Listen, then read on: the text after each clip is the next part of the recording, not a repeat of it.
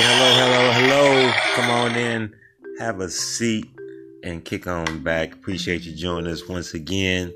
Take this little short ride with us. Hope you and the family is having an excellent morning, noon, or after, or evening, whatever time of day it is where you and the family are at. And we appreciate your listening ears once again at yours and our Black Family Media Group, the podcast for joining us once again, where we read news articles that we find online and just, you know, chop it up with the family about important things that's going on in our community, you know, uh, in order to protect ourselves.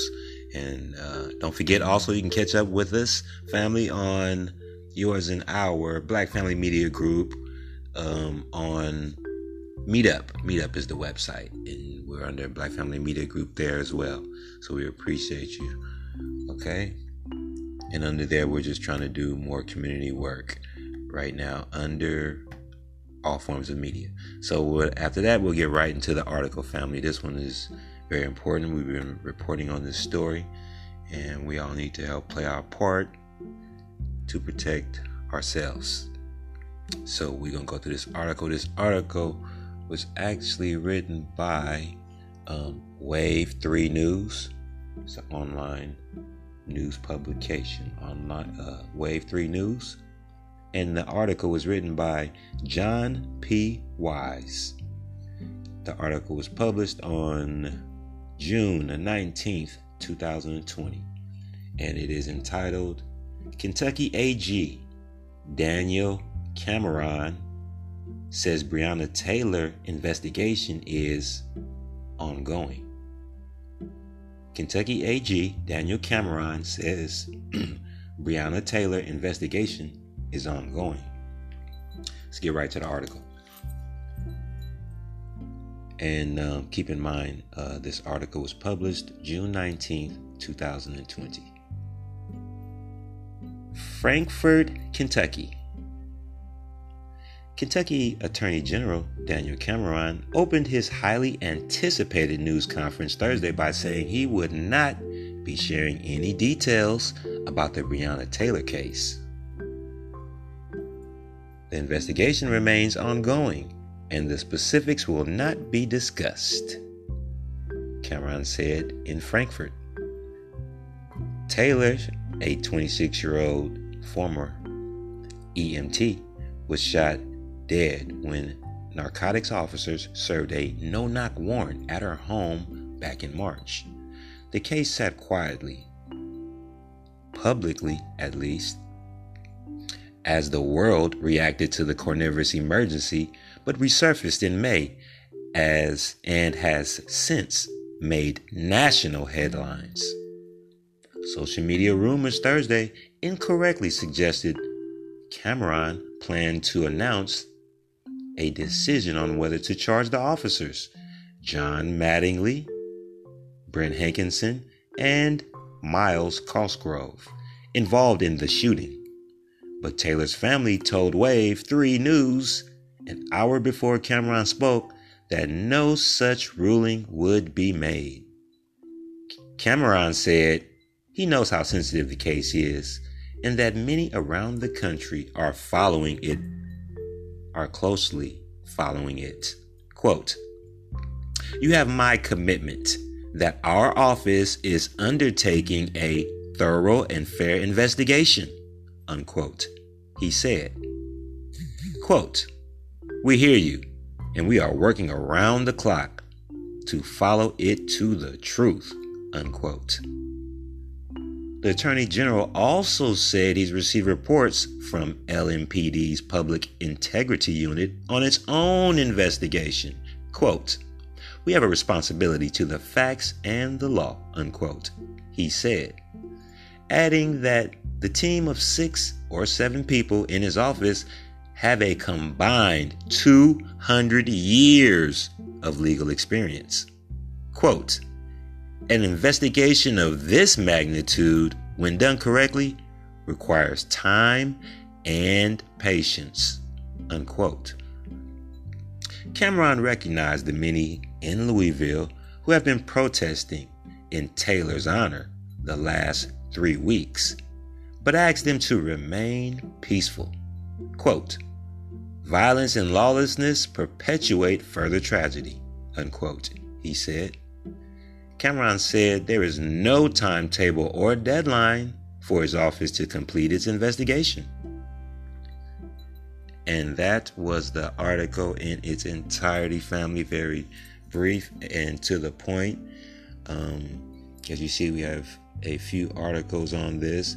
I think this this brief article just highlights here at this particular date um, of me doing this podcast, of us doing this podcast, is July 17th.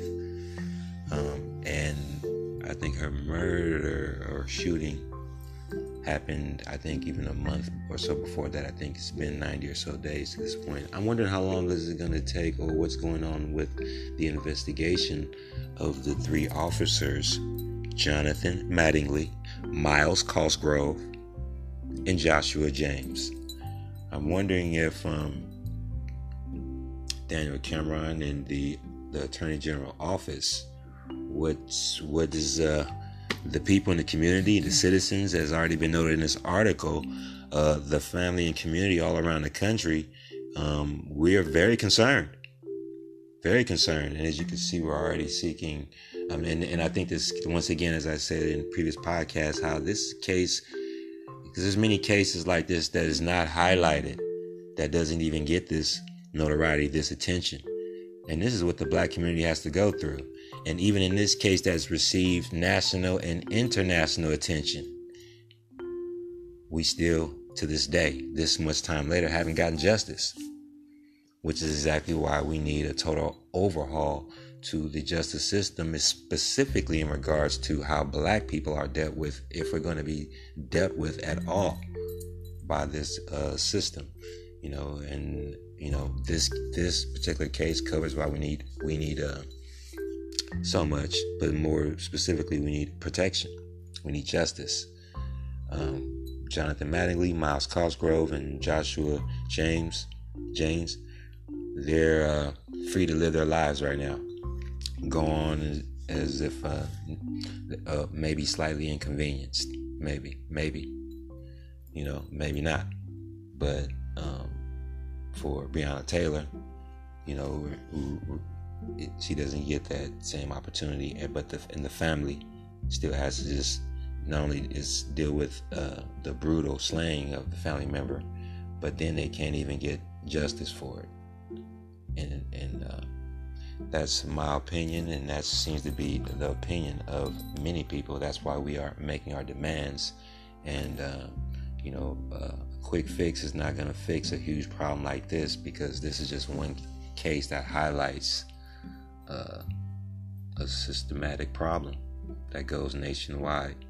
So we're going to continue to fight for the sister's uh, justice for the sister in, in the family, and her family, and we're going to continue to highlight it, and we're going to continue to focus on um, the Attorney General's office, officers, uh, the federal court system. More importantly, that's to the federal court. This is exactly why the federal courts have to take control.